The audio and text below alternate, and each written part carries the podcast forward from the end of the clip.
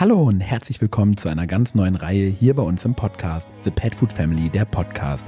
Heute und in den nächsten Wochen wird uns Mirjam Knauer mit in die Welpenkiste nehmen. In die Welpenkiste bei sich zu Hause. Sie hat aktuell einen Wurf Basenjis liegen und wird hier Woche für Woche Einblicke in die ganz verschiedenen Themen rund um die Zucht und das Aufwachsen der Welpen beschreiben, thematisieren und ihren Blick auf die Dinge mit uns teilen.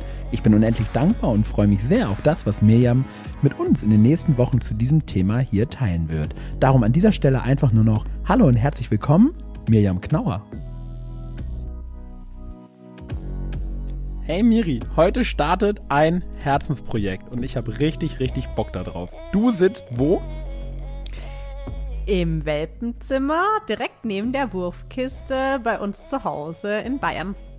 Ey, und damit herzlich willkommen allen äh, da draußen. In den nächsten Wochen nimmt Miri uns mit in ihre Basenji-Welpenzeit. Aktuell sind wir vor der Geburt, genau wie die Miri sagt, sie sitzt in der ähm, Wurfkiste mit dem Hund und wir warten eigentlich darauf, dass es losgeht. Mhm, tatsächlich ist es so aktuell, äh, dass ich ja heute Morgen dir schon geschrieben habe, oh, ich weiß nicht, ob wir aufnehmen können, weil die Temperatur war zwar ein bisschen höher, was komisch ist, weil meistens sinkt die ja davor.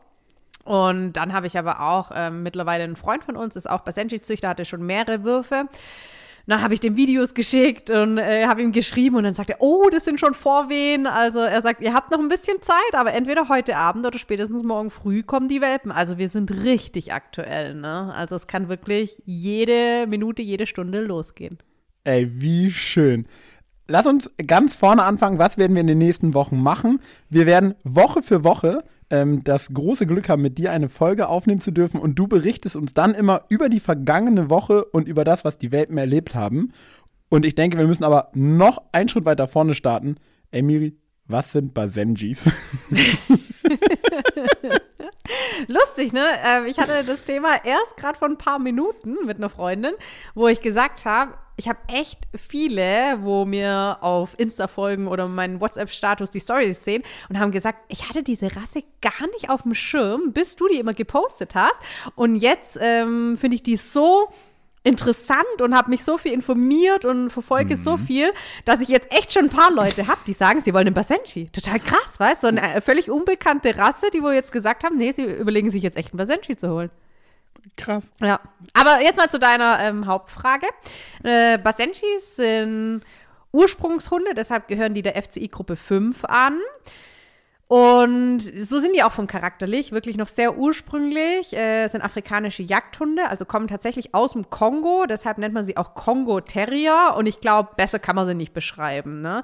Weil sie haben so Terrierverhalten. Sie sind sehr stur, dickköpfig. Sie haben jetzt keinen hohen Will to Please, wollen jetzt nicht gefallen. Ähm, keine Hunde, die wo da tadellos eine Unterordnung ohne nachzufragen laufen oder die wo ja einfach nur arbeiten wollen. Jagdlich sehr begeistert. Die würden auch oder werden immer noch im Kongo zur Jagd eingesetzt. Und was da super interessant ist, die wohnen nicht mit dem Menschen, sondern bei dem Menschen. Das heißt, ganz viele Basenji-Rudel, die leben neben dem Dorf oder neben dem Haus zusammen und die gehen dann, wenn sie das einsehen, mit dem Mensch mit auf Jagd. Aber jetzt nicht, dass du sagst, hier, äh, Kollege, komm, wir rücken jetzt mal raus oder so, sondern die entscheiden das wirklich noch sehr frei, ob die da mithelfen oder äh, eher so gelaunt sind, dass sie sagen, ach, ihr könnt euer Ding heute alleine machen. Ne? Also deshalb, die haben wirklich nicht so diesen Will to Please. Das macht das Ganze auch interessant. Ähm, zudem muss man aber sagen, Hunde mit einem riesen großen Herz, ähm, total verkuschelt, was sehr angenehm ist. Die bellen nicht Heißt aber nicht, dass es stumme Hunde sind, sondern die geben so Jodelgeräusche von sich oder die gehen immer in dem Sinne ein Geräusch machen und die, die kommunizieren schon viel, die kommunizieren total viel über Mimik, wenn man sich die anschaut, das sind kleinere oder ja, mittelgroße Hunde, sind so, Rüden sind so 43 Zentimeter hoch und wiegen so ungefähr um die 11 Kilo haben eine Ringelrute, die sie aber tatsächlich im entspannten Zustand auslegen können. Also die ist nicht immer geringelt, sondern wenn die zum Beispiel schlafen oder entspannen, dann kringelt sich das komplett einmal aus. Und gibt es in verschiedenen Farben. Wir haben jetzt die Farbe Rot-Weiß. Das sieht aus wie Braun-Weiß, wird aber Rot-Weiß beschrieben. Ähm, dann gibt es noch gestrobt. Dann hat man auch Tricolor und schwarz-weiße Basenjis gibt es auch. Ja, haben Stehohren und äh, was kann man noch zu denen sagen, sind super, super lustige. Ach genau, wegen der Mimik, die haben so richtig Falten. Das ist auch Rassestandard, dass die im Gesicht so richtige Falten haben, wie immer alle sagen, oh, guck mal, der rinselt die schon. Nee, nee, nee, nee, das ist Rassestandard, der muss diese Falten haben. Es gibt mittlerweile auch ein paar Basenjis, die haben nicht mehr so viel Falten, aber das wird halt im Rassestandard nicht wirklich gut hervorgehoben. Ja, und dann sind es, man nennt sie auch Hundekatzen, ne? Also die sind Katzen total ähnlich. Du wirst es auch jetzt schon, du hast da ja auch einen großen Einblick mitbekommen haben. Die liegen zum Beispiel auf der Fensterbank oder auf der Sofalehne. Dann äh, spielen die total viel so mit den Vorderpfoten, wie so mit Katzen. Auch lustig, wie Katzen, den kannst halt so ein Katzenspiel. Wir kaufen echt Katzenspielzeug und lassen die irgendwas so hinterherjagen. die feiern das halt einfach hart. ja, also die äh, rennen da hinterher oder wir haben auch jetzt auf einer Messe ein Katzenspielzeug gekauft. Das ist so eine Katze und die ähm, macht immer so miau, miau und dann kringelt die sich und dann wälzt sie sich praktisch selber über den Boden. Und wir haben gedacht, ja, jetzt bin ich gespannt, ne? Der Mali so nimmt das ins Maul, so, okay, guck mal, ich habe ein Kuscheltier, bringe ich dir, apportiere ich dir, was kriege ich dafür? Und die Basenschis, die haben es dann angestupst mit der Vorderpfote, sind hin und her gesprungen. Und du kennst ja auch viele Videos, wie lustig die sind. Die spielen ja teilweise mit dir am Essen. Und also, was wir jeden Tag über diese Hunde lachen und was die uns für eine Freude ins Leben reinbringen, durch die kurzen Haare haaren die kaum, also einen Fellwechsel bekomme ich bei denen gar nicht mit. Jetzt nirgendwo groß Flausen liegen. Ja, an den Klamotten hast du mal so ein paar Härchen, aber ansonsten super reinliche Hunde. Werden ganz schnell Stuben rein, pinkeln nirgends rein. Die putzen sich, nachdem die draußen waren, im Regen spazieren gegangen sind. Wirklich wie eine Katze, die putzen sich so lang und schlecken sich das Fell, bis die wieder trocken sind, was nicht lang dauert bei 0,5 Millimeter Felllänge. Übertrieben gesagt. Ja, und ähm, brauchen tatsächlich im Winter oder im Herbst oder wenn es halt draußen so feuchtkalt ist, dann Mäntelchen. Dagegen habe ich mich ja am Anfang so ein bisschen gewehrt und habe gesagt, also so, wenn der Hund im Auto wartet, sportmäßig, Warm-up, Cool-down sehe ich es ja noch ein, aber ich gehe doch nicht mit einem Hund mit Mantel Gassi, wenn der sich bewegt, ne? Hm, doch, wenn du einen Basenji hast, der so 15 Zentimeter über dem Boden mit Schnee schwebt und der Schnee geht, endet nur zwei Zentimeter vor seinem Bauch, dann ziehst du den sogar Skianzüge an. und das sind dann richtig süße Bilder. Genau. Miri, jetzt wollen wir natürlich alle die werdende äh, Mama kennenlernen. Wer ist die werdende Mama? Die werdende Mama ähm, ist unsere Sasu. Natürlich einen afrikanischen Namen gewählt. Ähm, ja, die Sasu kommt ursprünglich aus Russland von einer Züchterin. Haben wir dann importiert und die ist mit fünfeinhalb Monaten dann zu uns gekommen. Jetzt in zwei Tagen hat sie Geburtstag, da wird sie drei Jahre jung.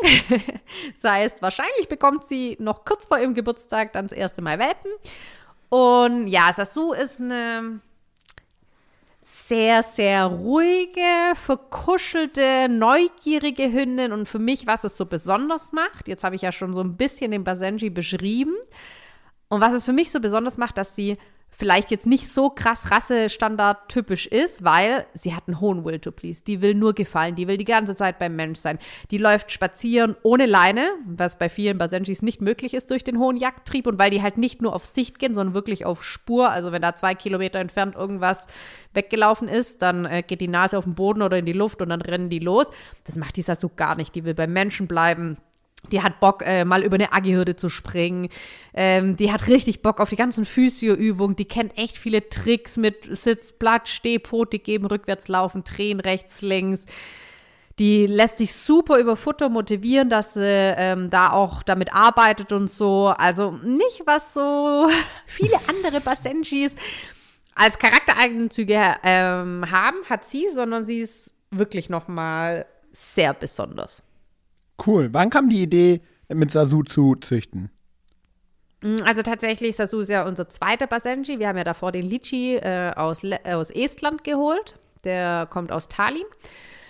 Und dann haben wir ziemlich schnell gemerkt, dass so ein Basenji ganz anders spielt und mhm. sich verhält. Also ja, natürlich, dass es Rasseunterschiede gibt, ja, aber dass die noch mal so extrem anders sind wie mit anderen Rassen das haben wir so ein bisschen unterschätzt. Und das ist halt echt, also der ist mit den Mallis gerannt und während dem Rennen hat er aber irgendwann gedacht, jetzt muss ich ihn in den Hals beißen oder so. So ein richtiges Jagdverhalten, ne? Und die Mallis, die machen dann halt auch Strichlisten und sagen, einmal ist okay, zweimal ist auch völlig okay. Beim dritten Mal, Kollege, überlegst du es dir vielleicht, ob du es ein viertes Mal machst. Und er sagt, natürlich mache ich das ein viertes Mal. ja, und er hackt ein viertes Mal. Und dann sagt der Mali halt irgendwann, ey, ich habe doch dreimal gesagt, ich finde das uncool. Ne? Und dann ist halt so dieser Größenunterschied. 34 Kilo, Mali äh, sagt einem 10, 11 Kilo Rüden, du darfst es nicht.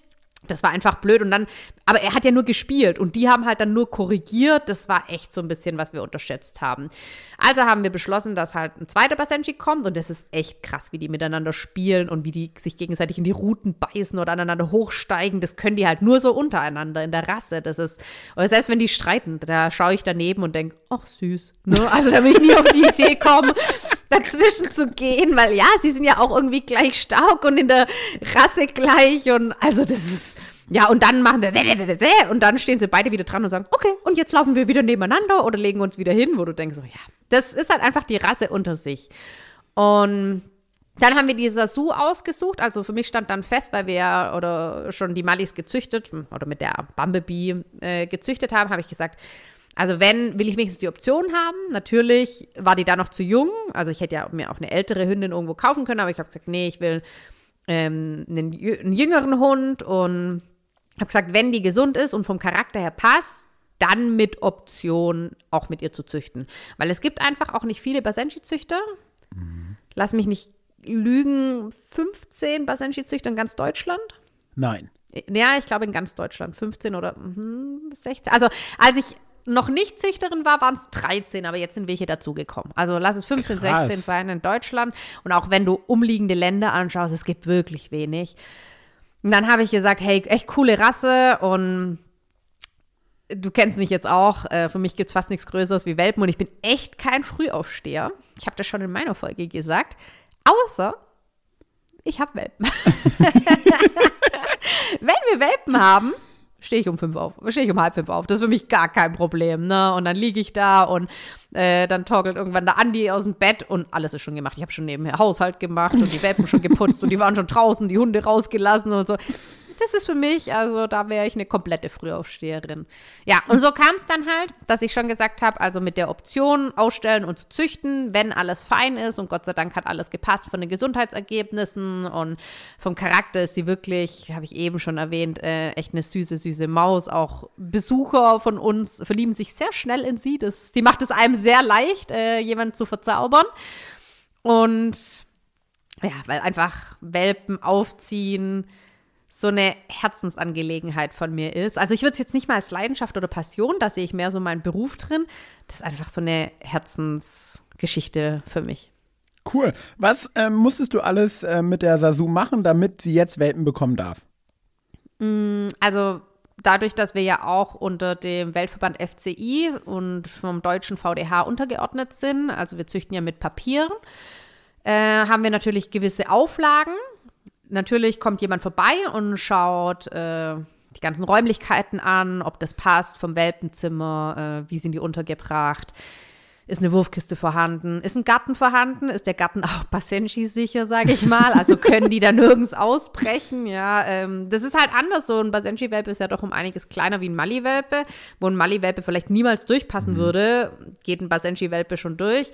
Das haben die dann alles angeschaut mein Zwingernamen hatte ich ja schon, den haben wir auch übernommen. Also das ist der gleiche, man darf ja immer zwei Rassen unter einem Zwingernamen züchten. Das heißt, wir haben jetzt einmal die Mali-Zucht und die Basenji-Zucht unter dem gleichen Zwingernamen. Und dann mit der Sasu natürlich speziell, also ich musste auch eine Neuzüchterschulung besuchen und mhm. dann musste ich auch so einen Fragenkatalog beantworten und da müssen 60, 70 Prozent, glaube ich, der Fragen müssen richtig beantwortet sein. Ich war aber bei 98,1 Prozent, also ganz solide gelöst. Ähm, By the way, nebenbei. Und dann mit der Sasu mussten wir zum Röntgen. Ähm, eigentlich ist nur die Hüfte vorgeschrieben. Ich habe aber gesagt, wenn der Hund schon liegt, auch wenn die jetzt nicht diesen krassen Sport macht wie mit den Mallis, habe ich gesagt, will ich trotzdem alles wissen. Ich habe den Rücken und die Ellbogen auch alles und die Schulter mit röntgen lassen.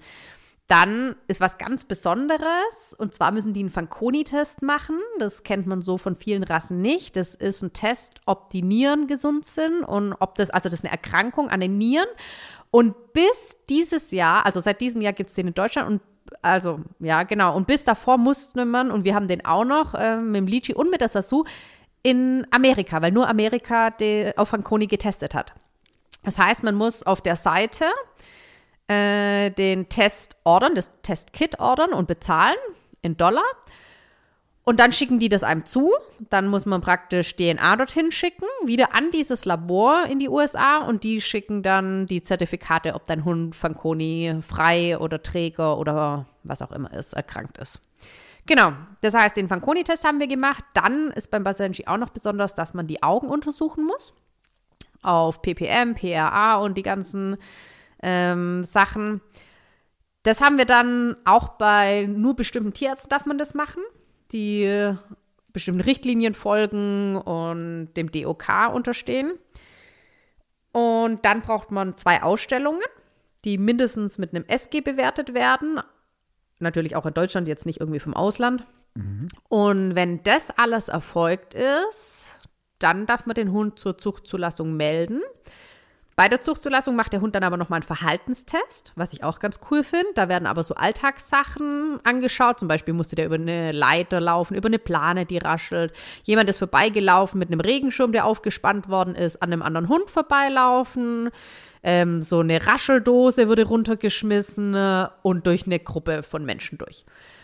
Und dann bei der Zuchtzulassung selber wird der Basenji dann nochmal einem Spezialzuchtrichter vorgestellt, der wo, also es gibt ja Allgemeinrichter, also Allrounder und dann die Spezialrichter, die wo wirklich diese Rasse auch mehrmals im Jahr richten und ganz genau wissen, wie ist der Rassestandard. Und da wird sie nochmal genau analysiert. Wie breit ist sie, wie hoch ist sie, wie breit ist der Kopf, wie lang und ähm, dann wird nochmal auch alles, was ich super interessant fand, so aufgelistet. Nicht nur, ja, okay, die entspricht dem Rassestandard oder nicht, sondern wie sind die Handgelenke, wie sind die Zehengelenke, wie sind die Pfoten aufgeknöchelt oder sind es Blattfüße, wie sind die Sprunggelenke, wie sind die Höhenverhältnisse, wie ist die Ober-Unterlinie, wie ist die Brusttiefe, Brustbreit. Ah, das fand ich echt nochmal richtig Krass. cool. Mhm. Und wenn sie dann das bestanden hat, dann äh, bekommt sie die Zuchtzulassung, aber man muss auch vorher die Deckrüden einreichen, was der Verband dann, also der Basenji Club Deutschland, der muss die Deckrüden genehmigen. Krass. Jetzt sind wir beim ja. Deckrüden. Ich sag's in meiner niedlichen Sprache, beim Papa. äh, wer wird der Papa?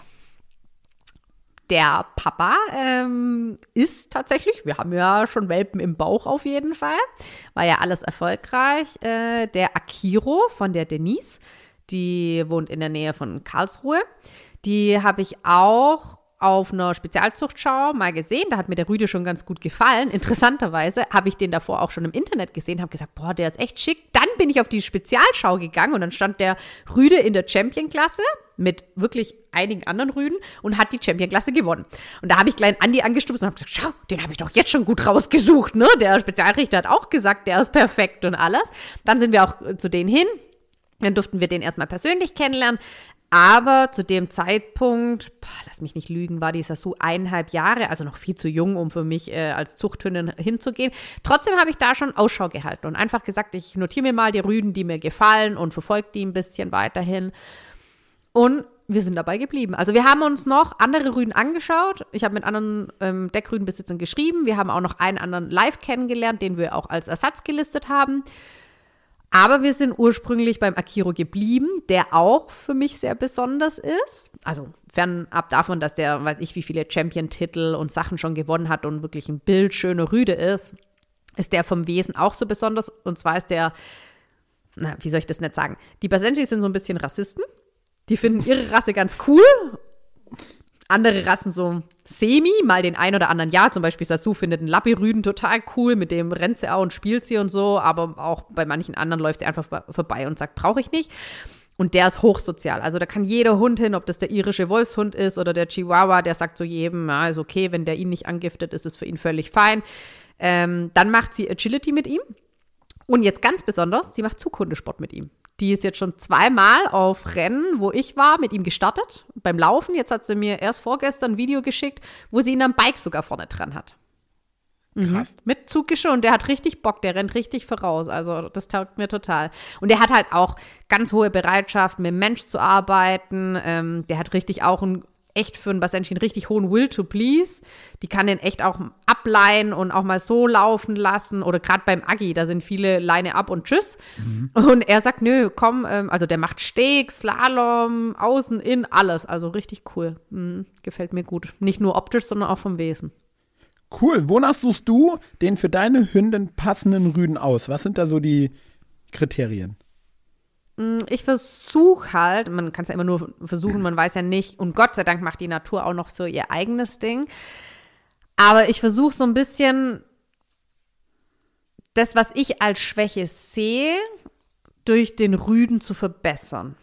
Und Sasu ist schon eher eine sensible Hündin, die, wo sich auch mal schon schnell erschreckt oder was, oder einfach sagt, hu, und dann schaut sie sich das an, dann geht sie schon hin und oder mit mir auch hin aber sie ist da doch sehr feinfühlig. Und da habe ich gesagt, da will ich so ein bisschen was Charakterstärkeres.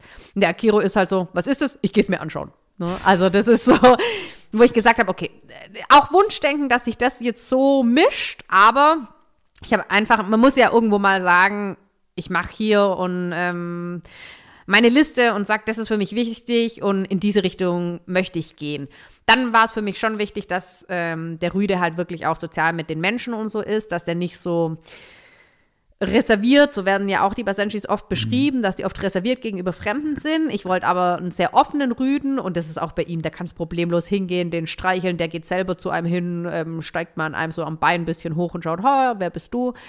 Und das hat mir super, dieses offene, freie, selbstbewusste, ähm, das hat mir wirklich sehr, sehr gut gefallen. Und das ist, fand ich auch so, das war der Gegenpart für dieser Su, fernab davon, dass er gesund ist. Also ich habe natürlich Gesundheitsergebnisse von ihm gecheckt. Was ich auch nicht so unwichtig fand, er hat schon Nachkommen. Der hatte schon fünf mhm. Deckakte.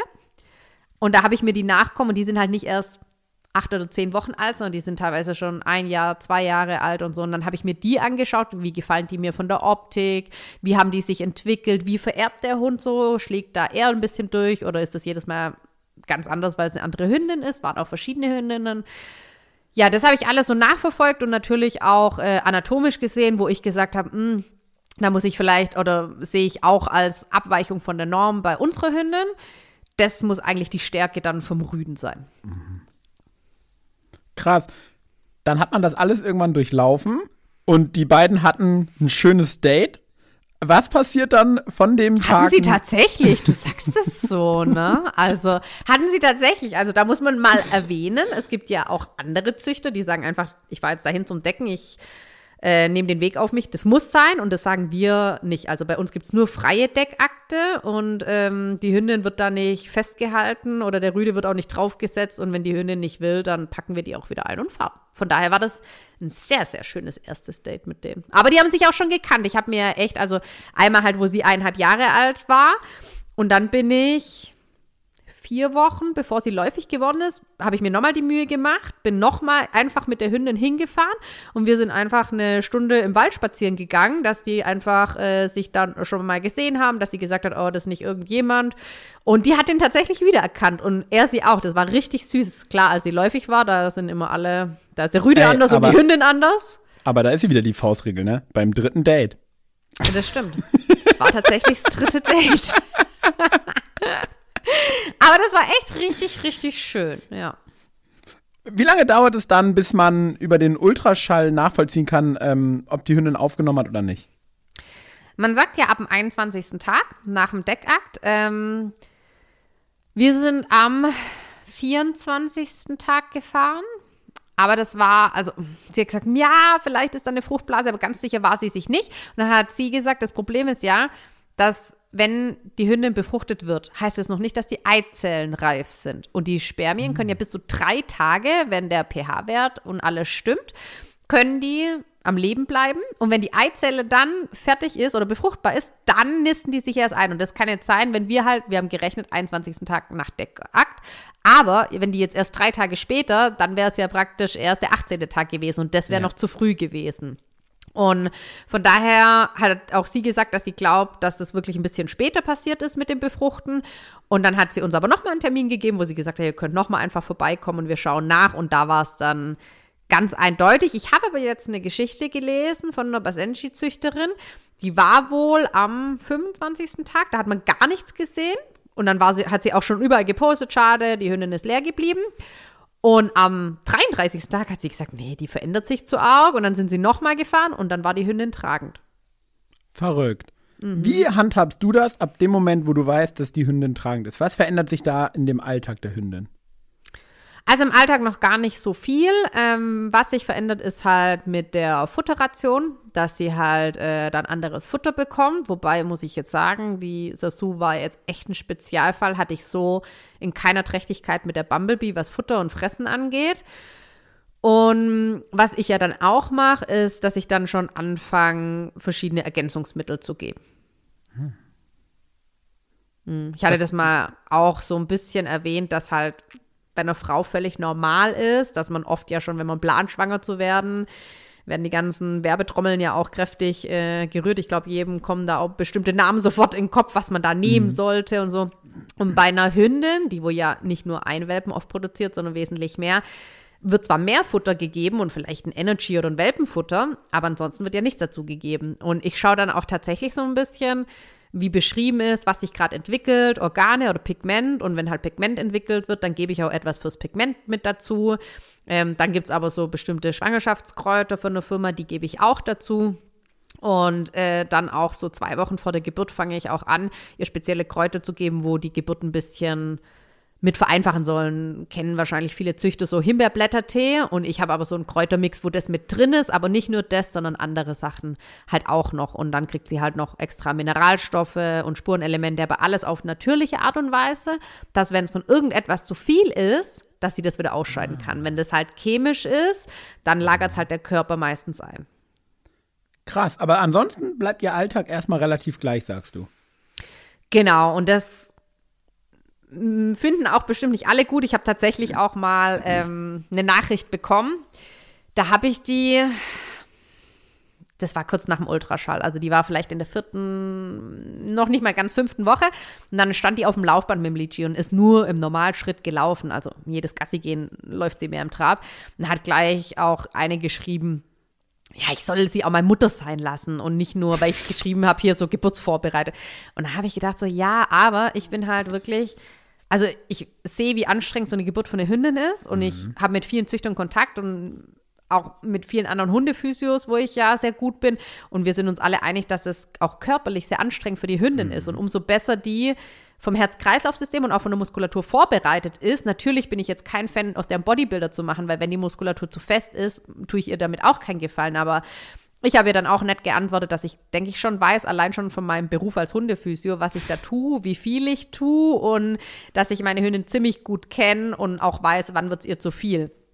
Gab eine Ey, Woche, da war es ihr total Liebe schlecht. Liebe geht einfach, Liebe geht einfach raus an die sozialen Medien. Ich feiere es auch immer hart äh, dass so Sekundeneinblicke in Leben von anderen dann kommentiert wird. Und dann aber nicht wertschätzend, sondern immer gleich so mit der ja. Brille drauf, so, ey, hätte, hätte, Fahrradkette. Ich sag ja, immer das ist halt echt schade, weil man macht sich Gedanken ne, und mhm. Mühe mhm. und dann, anstatt zu schreiben, boah, coole Idee, würde ich mich gar nicht trauen oder so, wird eher. Es hat niemand geschrieben, wie cool er das findet. Wenn, dann kam eher nur dieses Negative. Lassen wir es einfach mal so stehen. wie viele Welpen erwarten wir? Und ich sage jetzt einfach wir, weil ich sehe mich da schon als festen Part äh, dieser ganzen Geschichte. ich würde mal sagen, um es im äh, Wording auch einfacher zu machen, bin ich aber jetzt der Onkel. Okay, Onkel. der große Onkel. Ähm, ja, tatsächlich kann ich die Frage noch nicht beantworten, vielleicht in 24 Stunden, ähm, weil wir haben uns gegen ein Röntgen entschieden. Wir waren nur zum Ultraschall. Ultraschall, aber so früh kann man es nicht sagen. Man mhm. hat Fruchtanlagen gesehen, aber die können ja auch noch zu dem Zeitpunkt resorbiert werden. Das heißt, es kann auch sein, man sieht drei Fruchtanlagen und nur ein oder zwei kommen durch. Oder man sieht nur drei und es sind mehr. Also bei der Bumblebee kann ich jetzt einfach sagen, haben wir vier Fruchtanlagen gesehen und es waren sieben Welpen. Also so für ein Basenji ist so der Durchschnittswert so drei bis fünf Welpen. Und schon sehr große Würfe beschreiben sieben Welpen. Beim Basenji sagt man jetzt eher nicht, dass die zwölf, dreizehn Welpen bekommen. Das wäre. Aber wenn man auch die kleineren Hunde sieht, weiß man auch, das hätte da gar keinen Platz. Krass. Ja. Jetzt hast du vorhin schon gesagt, es kommt jemand und schaut sich äh, das Welpenzimmer an. Ich sehe ja auch, wie du da gerade sitzt. Beschreib mal, was dir wichtig ist, also wie dann die kleinen Würmchen bei euch groß werden. Also klingt blöd, ne? Aber mir ist erstmal auch wichtig, dass ich mich hier wohlfühle, weil ich mhm. enorm viele Stunden oder sehr, sehr viele Stunden hier in diesem Zimmer aufhalte. Jetzt kennst du auch, ich bin eine kleine Dekofee. Ich kann nicht in so einem leeren Zimmer irgendwie rumsitzen und von daher ist, äh, ich liebe Trockenblumen oder irgendwelche Sachen, was man mit Trockenblumen machen kann.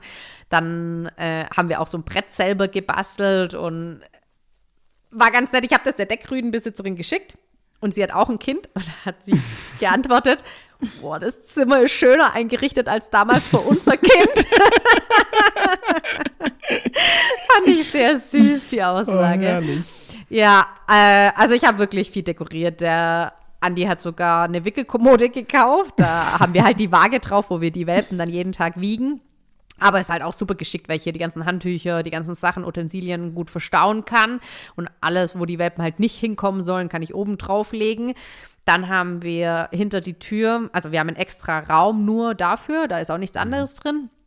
Und der ist direkt in unser großes Wohn-Esszimmer, wir haben ja so einen riesen offenen Bereich, angegliedert. Das heißt, ich kann die Tür auflassen, aber wir haben dahinter so ein Welpengitter gebaut, dass die Hündin und die Welpen alles mitbekommen, aber die anderen Hunde jetzt nicht zu denen praktisch immer direkt hin können. Oder auch die Welpen jetzt nicht durch die ganze Wohnung ja. spazieren können. Wir haben da ja auch Treppenstufen, sonstiges. Und ja, dann steht natürlich die Wurfkiste drin. Ähm, allein wieder auch aus beruflicher Sicht natürlich ein Luftkissen. Hier, hier mhm. werden noch Wackelbretter reinkommen. Also ich finde es wichtig, viel sensomotorisches Training zu machen, viele verschiedene Untergründe. Und äh, natürlich eine kleine Sitzbank, dass wenn Welpeninteressenten kommen und jemand will mal nicht auf dem Boden die ganze Zeit sitzen, dass auch die eine Möglichkeit haben. Gemütliche Lampen, ein paar Lichter und viele Spielsachen, ein kleiner Tunnel und aber ich dekoriere auch immer wieder um, also nicht von der Grunddeko, sondern ich tue immer wieder, das wäre sehr aufwendig. Wobei bei den Mallis will ich tatsächlich ein bisschen noch mal was verändern beim Wurf. Aber jetzt erstmal ähm, bleibt das alles so.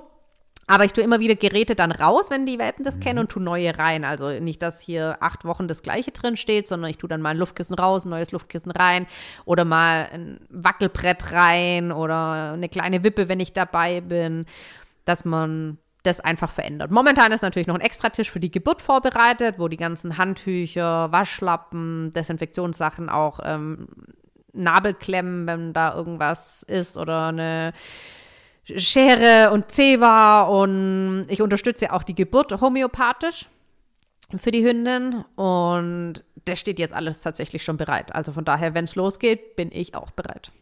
Ey, cool. Jetzt hast du die Überleitung schon gebastelt. Genau da wollte ich nämlich jetzt hin. Was ähm, hast du alles so vorbereitet für die jetzt bald anstehende Geburt? Ein bisschen was hast du gerade schon gesagt. Genau. Also du siehst auch tatsächlich hinter mir den Tisch stehen, gestapelt mit ein paar Handtüchern und Waschlappen. Äh, ja, also auch hier lege ich viel Wert äh, auf Natürlichkeit.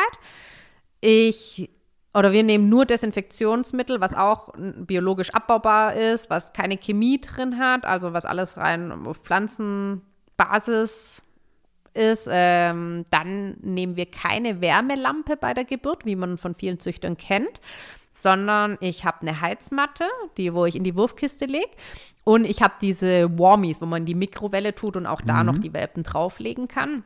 Genau, dann habe ich Ziegenmilch immer bereitstehen, dass wenn die Hündin, also unsere Erfahrung, unsere Malle-Hündin, wollte während der Geburt gar nichts essen, da das aber doch an der Kraft ordentlich zehrt, äh, haben wir die mit literweise Ziegenmilch und das hat die dankbar immer getrunken, weil äh, durch die ganzen Fette und Kohlenhydrate hat es ihr doch wieder Energie gegeben. Dann habe ich so auch auf natürliche Art und Weise so eine Paste für die Welpen, dass wenn man einen schwachen Welpen hat oder wenn die Hündin sehr schwach wird, dann ist es wirklich so energetisierend. Ne? Das erweckt mhm. wirklich die Welpen wieder richtig auf. Also es muss ganz grauslich schmecken, weil wenn ich das den Hunden, unseren Gesunden mal gebe oder wenn die Durchfall haben, die sappern danach so richtig, weißt wo du denkst, so was ist los? Also die machen so richtig Schmatzen dann und wollen das eigentlich loswerden. Das muss echt eklig schmecken. Aber das bringt, ähm, habe ich jetzt von einer anderen Züchterin gehört, die hat den Welpen, da hatte sie gedacht, der kommt kommt nicht durch. Dann hat sie ihm nur ein bisschen von dieser Paste zweimal gegeben und dann hat der äh, wie neu zum Leben erweckt. Also der hat auch komplett überlebt. Genau, also Krass. solche Sachen habe ich alles da, dann halt viel zum Reinigen für die Hündin, dass wir schauen auch immer, dass der ganze Geburtsbereich super sauber ist, dass auch wenn der nächste kommt, dann nicht noch irgendwie was noch mit dranhängt, mhm. dann schaue ich auch, dass ich die Wurfkiste immer wieder sauber mache zwischendurch. Ich habe auch so einmal Unterlagen, dass wenn ein Welpe kommt, schiebe ich das immer der Hündin einmal hinten drunter, dass äh, ich die einfach zusammenfalten kann. Mülleimer, der danach schön gefüllt ist und, und, und, ja. Und wie gesagt, so ein paar ähm, homöopathische Tropfen, also wie Globulis, aber ich gebe das als Dilutation, also verflüssigt mit Wasser in die Mundschleimhaut, damit es sofort aufgenommen wird und was einfach die Hündin währenddessen unterstützt. Oder ich habe auch Sachen dabei, wenn es halt stockt, was mit den Wehen oder wenn die Hündin einfach keine Kraft mehr hat, wie ich sie da unterstützen kann. Hm. Und natürlich die Welpenhalsbänder, dass man die gleich äh, anziehen kann. Und das war auch eine Herausforderung. Ich habe lang Welpenhalsbänder gesucht und natürlich, du kennst die auch mit Klett, aber dann muss man die bei einem Basenji, der hat ja nur so vier, fünf Zentimeter Halsumfang. Also das ist ja wirklich mini. Und dann muss man die ja dreimal fast rumwickeln. Und da habe ich gedacht, hm, nee, und wenn sie dann mit der Pfote oder hm, mhm. reinkommen und dann hängt es die ganze Zeit weg, ein anderer lutscht da irgendwie drin. Nee, fand ich irgendwie alles blöd. Dann finde ich die mit Paracord ganz schön. Für einen Mali-Welpen waren die aber selbst da schon, wo ich dachte, boah, ich musste die ganz eng stellen. Und dann war ich auf einem, auf äh, einem Dogdiving-Wettkampf die war, oder das war auch auf einer Messe und da habe ich auch eine Bekannte getroffen und habe das ihr erzählt. Mhm. Und die macht auch Halsbänder und alles selber. Und ich habe ihr das Samstag gesagt und Sonntag kommt sie zu mir und sagt, gib mal deine Hand. Mhm. Oh. Und dann mache ich meine Hand auf. Jetzt hat die auf der Herfahrt, die sind abends heimgefahren und am nächsten Morgen wieder hingefahren. Jetzt hat die auf der Herfahrt das ganze Paracord-Zeug mitgenommen und hat Mini-Halsbänder oh nur für den Basenji-Wurf in verschiedenen Farben gemacht. Sieben Stück. Ich habe gesagt, naja, so viel werden es nicht werden, aber Ganz, welche, ganz süß. Welche Farben haben wir? Wir haben Blau, wir haben so, das fand ich auch schön, dass sie nicht nur eine äh, einzelne Farben gemacht hat, sondern diese marmorierten Farben, weißt? Ah. Dann ist mh, dann ist da so grün marmoriert und ein gelbes ist dabei und ja, aber auch die marmorierten finde ich echt irgendwie besonders. Ey, die mhm. wichtigste Frage an der Stelle, welche Farbe bekommt der oder die Erstgeborene? Ich mache das tatsächlich immer so ein bisschen nach Gefühl. Also das klingt total jetzt esoterisch, ne? Oh Gott, bis jetzt habe ich echt noch professionell geklungen. ähm, ich mache das nach Gefühl. Also kann Ach, man jetzt glauben, muss man aber nicht. Ich bereite das jetzt nicht wirklich so vor. Ich lege die hin, dass ich die gleich griffbereit habe. Die hängen jetzt auch schon an der Wurfkiste dran. Und wenn dann der Hund kommt, das Gefühl, was ich dann zu diesem Welpen habe, die Farbe nehme ich. Ach, witzig. Dann ja. haben wir jetzt auf jeden Fall schon mal was, worüber wir nächste Woche sprechen, weil es mich natürlich dann brennend interessiert, welche Gefühle zu welchen Farben gehören. Da muss ich mir alles aufschreiben, das ist ja immer so, alles so aufregend dann. Nee, aber beim ersten Welpen kann ich das dir ganz safe dann sagen. Cool. Ja. Wie, mhm. wie sehen jetzt eure nächsten Stunden noch aus, bis es dann wirklich soweit ist, dass es losgeht? Äh, sehr aufregend, weil ich irgendwie heute damit nicht gerechnet habe, weil die Nacht noch so entspannt war und sie hat gestern Abend noch gefressen, heute Morgen ein bisschen was und die Temperatur ist tatsächlich nicht gesunken. Deshalb habe ich damit gar nicht gerechnet. Aber heute Morgen hatte ich so das Gefühl, dass die Flanken so ein bisschen sich absenken und dass viel mehr Bauchaktivität als sonst war und sie hat ganz schwer geatmet. Dann habe ich das auch einem befreundeten Basenji-Züchter geschickt und äh, meiner Tierärztin des Vertrauens. Und beide haben gesagt, mh, hm, das sind die ersten Vorwehen. Also sie denken jetzt noch nicht am Vormittag, aber entweder heute Abend oder morgen früh geht's los. Also wir haben heute den 19. Dezember. Ähm, ich denke jetzt fast eher entweder heute ganz spät in der Nacht oder wirklich morgen früh, weil sie jetzt auch wieder ein bisschen ruhiger geworden ist, nochmal schläft. Aber ich habe ja fast gehofft, dass die Welpen an ihrem Geburtstag kommen. Das wäre äh, am 21. Aber ich denke, so lange wird sie nicht mehr durchhalten, vom Gefühl her. Das heißt, ich lasse sie nicht mehr wirklich aus den Augen. Ähm, die, unsere anderen Hunde werden halt einfach jetzt mal grundversorgt. Das müssen, da müssen sie auch mal durch. Natürlich dürfen die mal Gassi gehen und können in den Garten und alles, aber ich lasse sie nicht mehr wirklich aus den Augen. Merke ich auch an ihr wenn ich aufstehe, rennt sie mir sofort hinterher. Wenn ich das Zimmer verlasse, äh, geht sie sofort mit. Also sie bleibt dann nicht einfach liegen, was sie die letzten Tage ohne Probleme liegen geblieben ist. Und ich lasse sie halt gar nicht mehr. Sonst sind die ja bei uns auch mal irgendwie ein paar Stunden, vier, mhm. fünf Stunden, wo sie irgendwo pennen oder mal in einem anderen Raum sind oder wo ich arbeite. Ich arbeite tatsächlich auch nicht mehr. Ich habe das so perfekt getimt, dass gestern mein letzter Arbeitstag war. Und ja, von mir aus kann es jederzeit losgehen. Ich bin bereit, aber ich lasse sie nicht mehr aus den Augen. Ähm, auch habe ich jetzt beschlossen, dass sie heute jetzt mehr in den Garten geht. Heute Morgen waren wir noch Gassi. Aber jetzt soll sie halt mehr in den Garten, da macht die auch ihr Geschäft und ja, sie braucht gerade viel Nähe und die bekommt sie und wie ein Adler hüte ich sie. Ey, cool, Miri.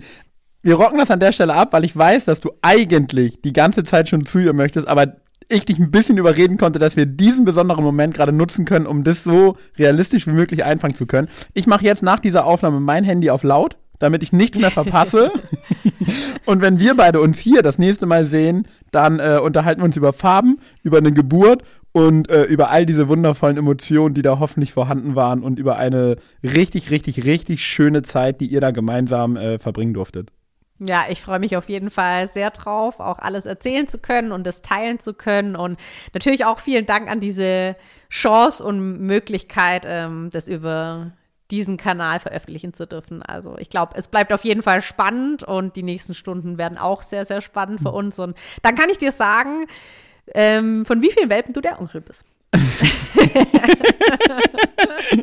cool, Miri, euch äh, eine reibungslose Geburt, alles Gute, vielen, vielen Dank fürs Teilen. Äh, der Dank, der geht nur an dich und nicht an irgendjemand anderen, ähm, weil dass du das mit uns teilst, das ist das Besondere. Und ich freue mich auf diese Reise, die jetzt heute hier offiziell äh, begonnen hat. Und ich bin so, so, so gespannt auf das, was da jetzt in den nächsten Wochen kommt, äh, wie wir die kleinen Racker kennenlernen, äh, welche Spitznamen sie bekommen, welche Geschichten du erzählen kannst. Und äh, ja, ich glaube, es bleibt spannend. Das glaube ich auf jeden Fall auch. Cool. Drohung und Versprechen.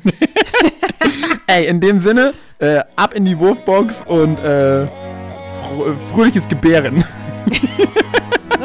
Ein Traum, immer passende Wortwahl. Danke dir. Ciao, Ciao. meine Liebe. Ciao.